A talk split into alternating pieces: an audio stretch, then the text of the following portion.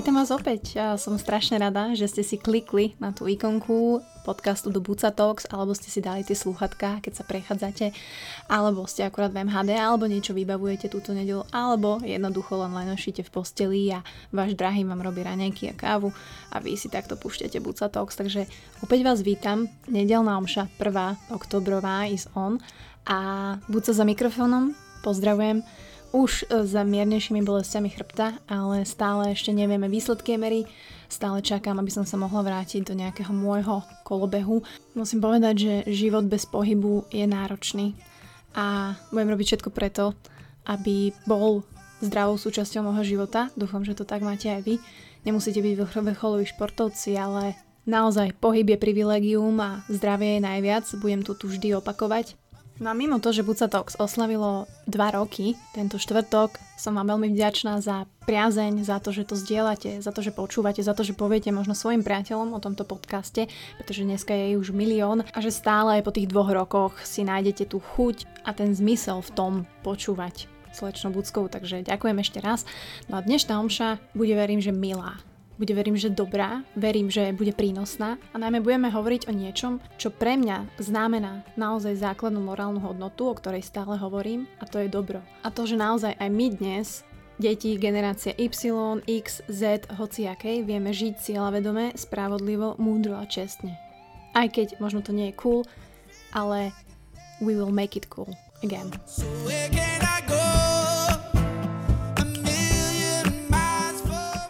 Ako sa cítite, keď e, niekomu počas dňa pomôžete?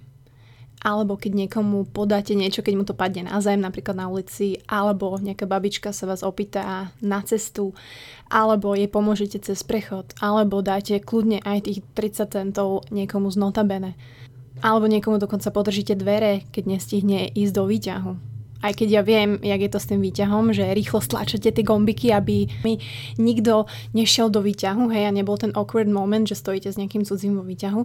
A mňa to tak zarazilo, že prečo je to tak? Pretože som išla vo výťahu pred pár dňami a opäť nastúpil ku mne nejaký sused a ja som sa cítila tak nekomfortne a, a proste bola som taká nahnevaná, že bože, že zase, že nejaký človek.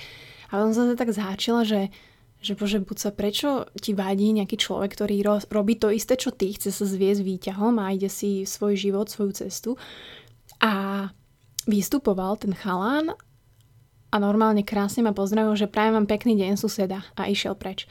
A v tom som ja uvidela tak, takú moju vlastnosť a to ako človek, ktorý zjavne má tiež predsudky a touto dobou a touto spoločnosťou je tlačený k tomu, aby som to možno takto cítila budem robiť všetko preto, aby som to nemala. Aby som do toho výťahu, aj keď to znie možno divne, vstupovala s tým, že e, je OK, keď sú tam iní ľudia a nevadí mi to a pozdravím ich pekne. Preto aj byť milým a byť dobrým je pre mňa dnes asi tá základná vec a základná hodnota, na ktorú by sa ľudia mali sústrediť. Pretože OK, to, že si milý alebo si milá, neznamená automaticky, že si dobrým človekom. Ale ak budeme robiť dobré a pozitívne veci druhým, alebo teda pre druhých, tak aj my sami sa budeme cítiť dobre.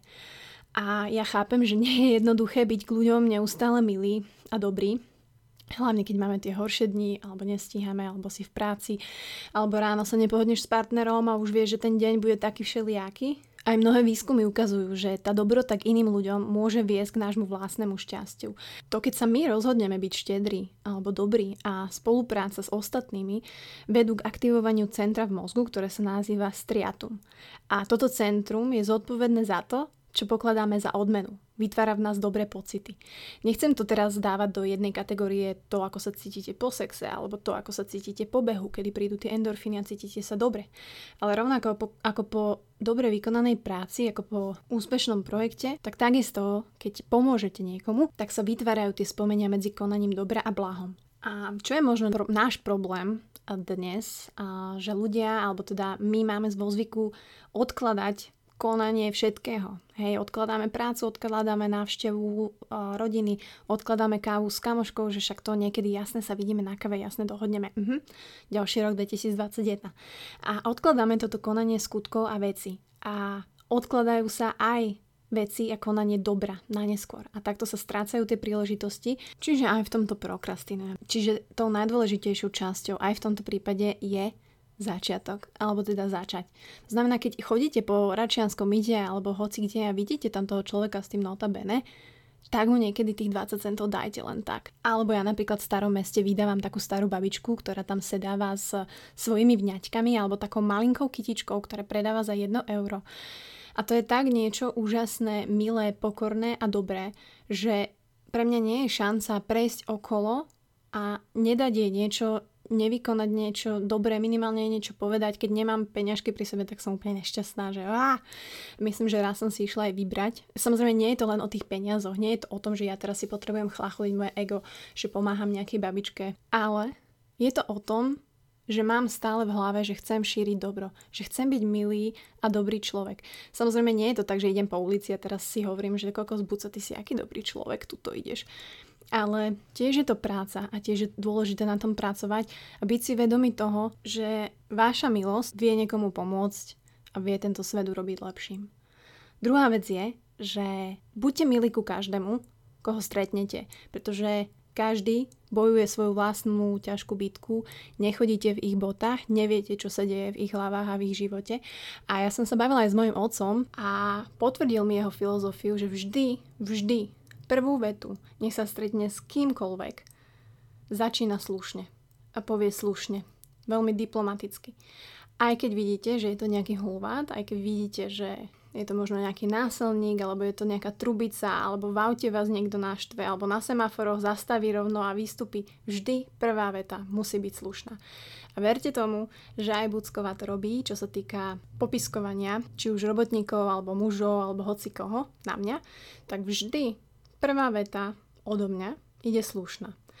To, že potom už sa rozohním a už idú bomby šúpy, pretože mi to neskutočne vadí a obmedzuje ma to a dehonestuje ma to a nenechám si to, to je druhá vec. Ale vždy, vždy, prvá veta je slušná. Čiže naozaj byť milý k ľuďom, aj keď to pre nás nemá nejaký hlbší zmysel a často to ani nikam nevedie a nic z toho nemáme. Jednoducho správať sa tak, pretože nevieme, čo ten človek druhý, čím si prechádza a v akej životnej situácii sa nachádza, čo ho trápi a čo všetko musí riešiť. Čiže chcem, aby ste si vždy uvedomili, že stretnutie s vami by nikdy nikomu nemalo životnú situáciu ešte viac horšiť. Že stretnutie s vami by malo byť tým pekným, tým milým, čo ten človek v tom de- ten deň zažije.